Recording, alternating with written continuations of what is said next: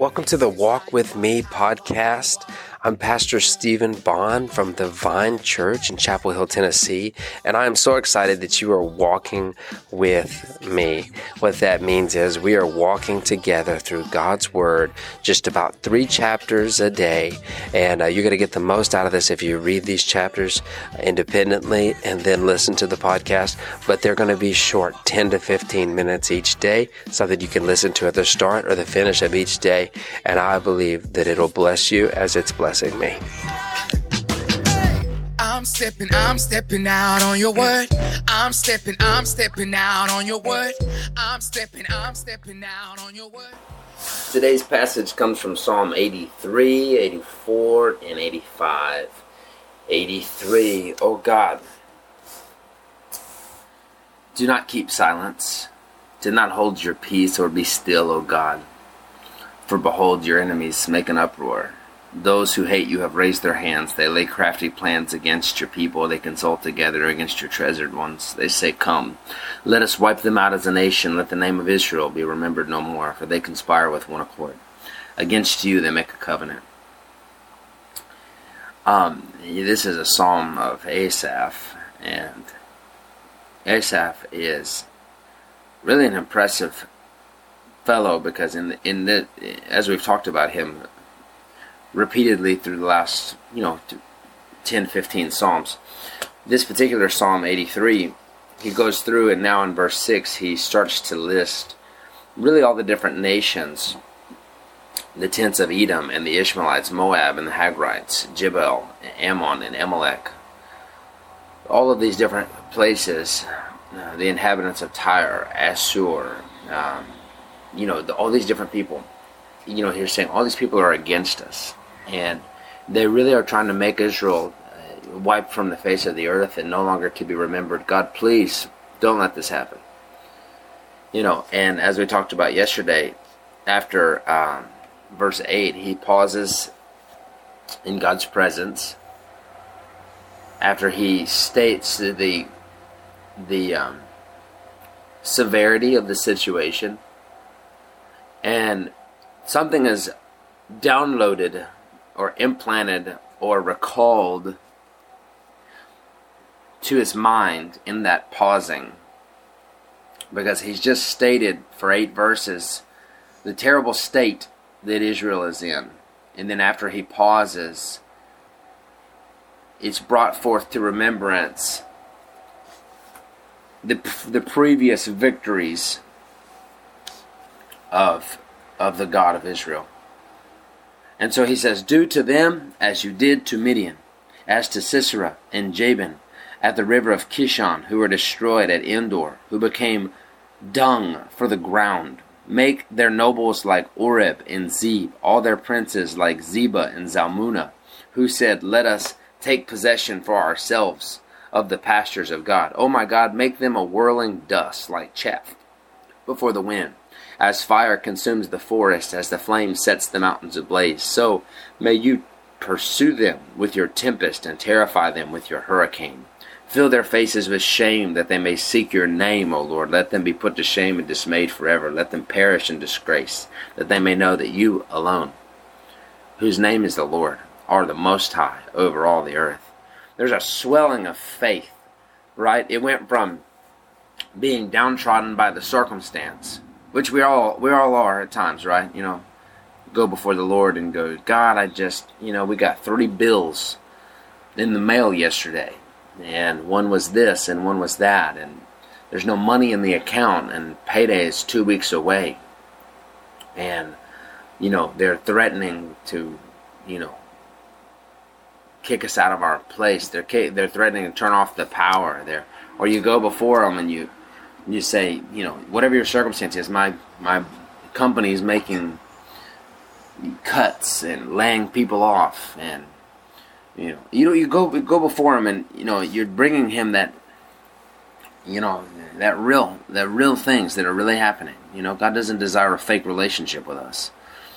But then, after after Asaph has brought these things before the Lord, he pauses and right there in that moment, because he's having communion with the Lord, the Lord recalls forth to his mind again the victories of old, and that's what gives him a, the faith to say, But you know what, God?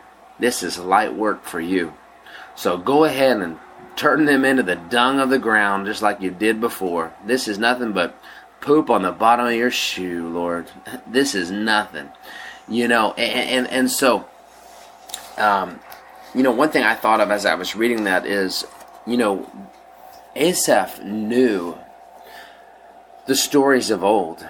Asaph had stored in his heart a um, treasury, a, a, a, a concordance of God's moves. He had stored in his heart, you know, a, a uh, impressive amount of history of God's movement upon His people.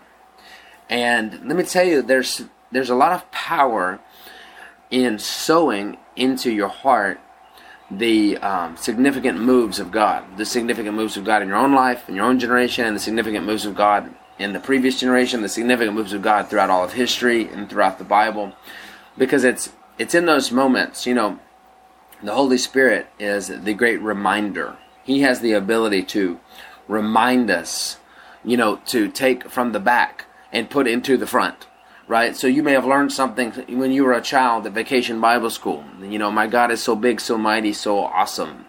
You know, there's nothing my God cannot do. And that's been stored somewhere in the back. And in the pausing in His presence and in communion with Him, the Holy Spirit goes and finds that little file with dust on it and opens it up directly in front of your eyes and the, and the, and then you get the faith that you need for this situation. My God is so big, so mighty, so awesome. There's nothing my God cannot do, you know. And so, the more stuff that you store in you, the greater the ability God has to bring forth to the front of your mind again.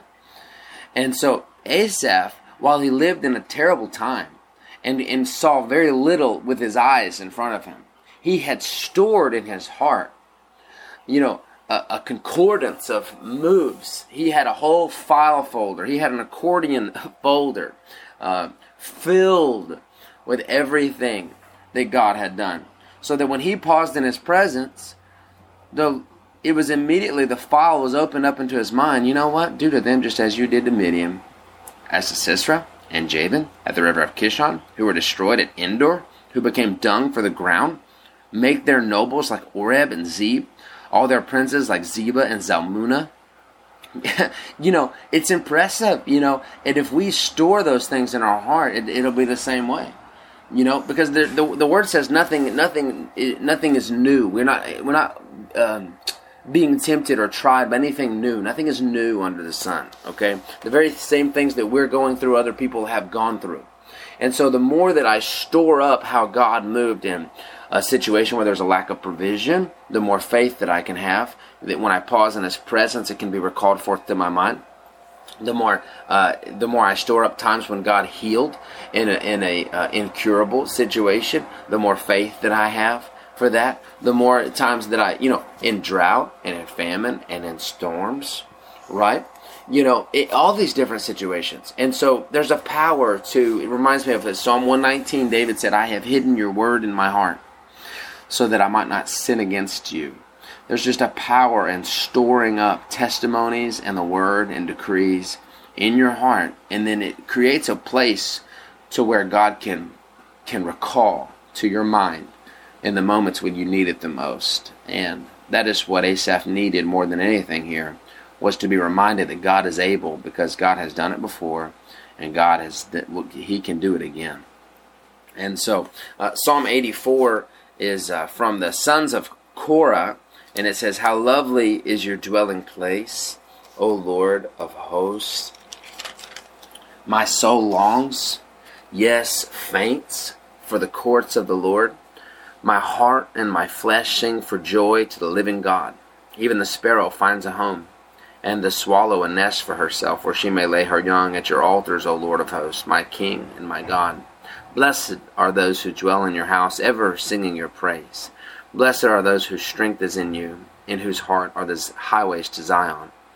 And so, you know, this is a beautiful psalm just talking about the longing that is within us for the presence of God. You know, there's there's nothing that we need um, spiritually. There's nothing our souls need more than the presence of God. In fact, we were made to never be apart from the presence of God, but because of the fallen world that we live in and because of sin and shame, we have been put into places where we have been absent of the presence of God. And when we're absent of the presence of God, we're going to find something else to try to satisfy our soul with. But there is no satisfaction for the soul truly apart from the presence of God. And the whole plan here is reconciliation of man and woman back to the presence of God, which is ultimately what we're going to be restored to when we enter into heaven. That's what makes heaven so great. People always talk about heaven, and you know, is it, we're going to have a big palace. What are we going to have? Is grandma going to be there? Is you know, what are we going to eat? You know, and I, and you know, these are fine questions. Nothing wrong with these sort of things. But I'm telling, I'm telling you, heaven's about presence. The most amazing thing about heaven is going to be that my soul is finally going to have what it's always longed for. It, it, it's it's going to have the, the oxygen that it was made to need. See, here on earth, every time we get into His presence and when we're in the house of the Lord and when we're in worship and when we're in, when we're in the Word, we're breathing in all this, you know, soul food, this spiritual oxygen. But then we're going back out into this sinful world and we're holding our breath again. You know? And so th- this is how we're going to this is how we're going to live for really all of our days here on earth is learning how to take a breath as often as we can and make it to the next breath and make it to the next breath but there's coming a day where we're going to breathe and that's what makes heaven so special is it's a place where we can breathe it's a place where we finally our souls are finally completely eternally surrounded by the presence of God as they were made to his presence is our soul's oxygen. And so this uh, psalmist knows that. My soul longs, yes, faints for the courts of the Lord. My heart and flesh sing for joy. Uh, though it says goes that those who, who know this, they go from strength to strength. Okay, Pe- people um, people who have this understanding, this is probably the greatest place of spiritual wisdom, is to know how much your soul needs God's presence. And that's what takes you from strength to strength, from glory to glory, from one level of holy to another level of holy, from one level of strong to another level of strong. People that know verse 10 for a day in your courts is better than a thousand elsewhere. Who could really say that? A day in your courts.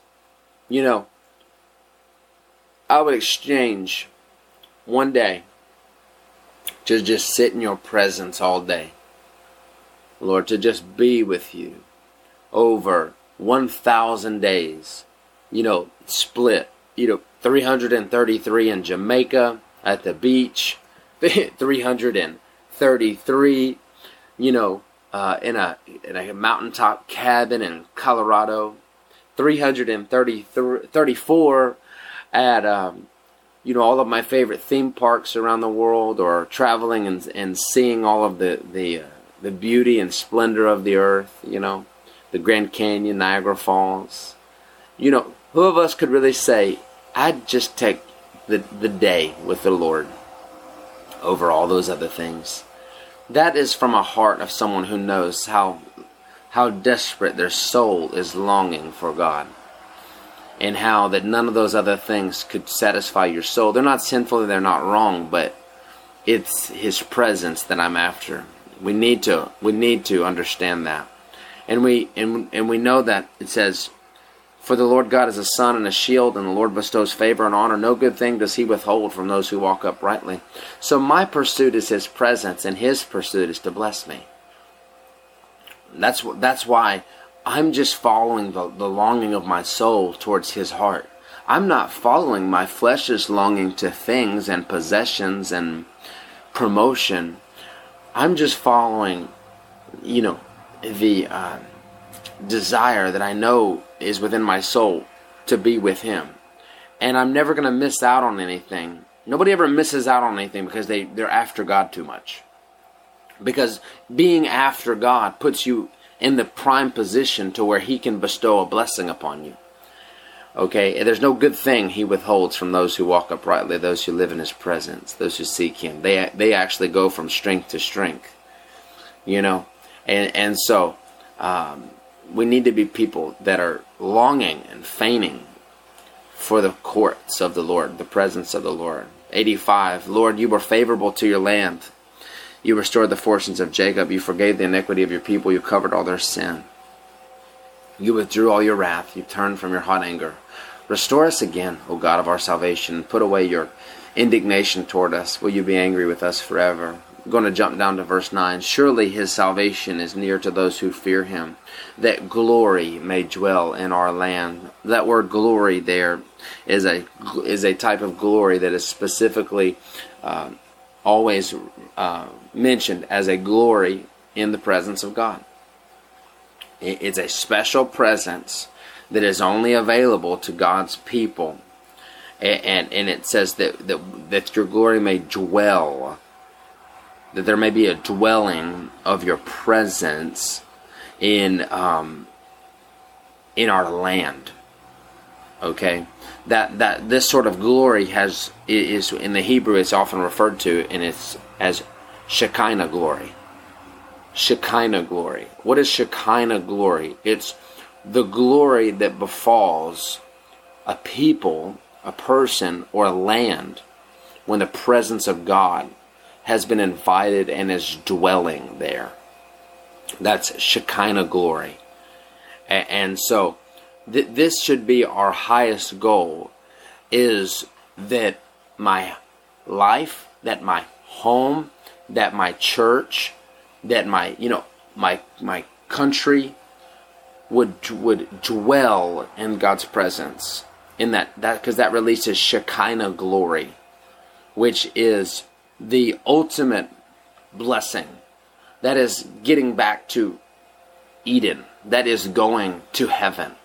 Is the place of Shekinah glory. It's like the sun shining on wet ground with fertile soil, with seeds sown. it, it is what causes blessing and increase, is when the glory of the Lord has been invited. And, and so that should be our highest goal. That's in keeping with our theme today it should be our highest goal that we would be people who yearn for and pursue and exist in the presence of God.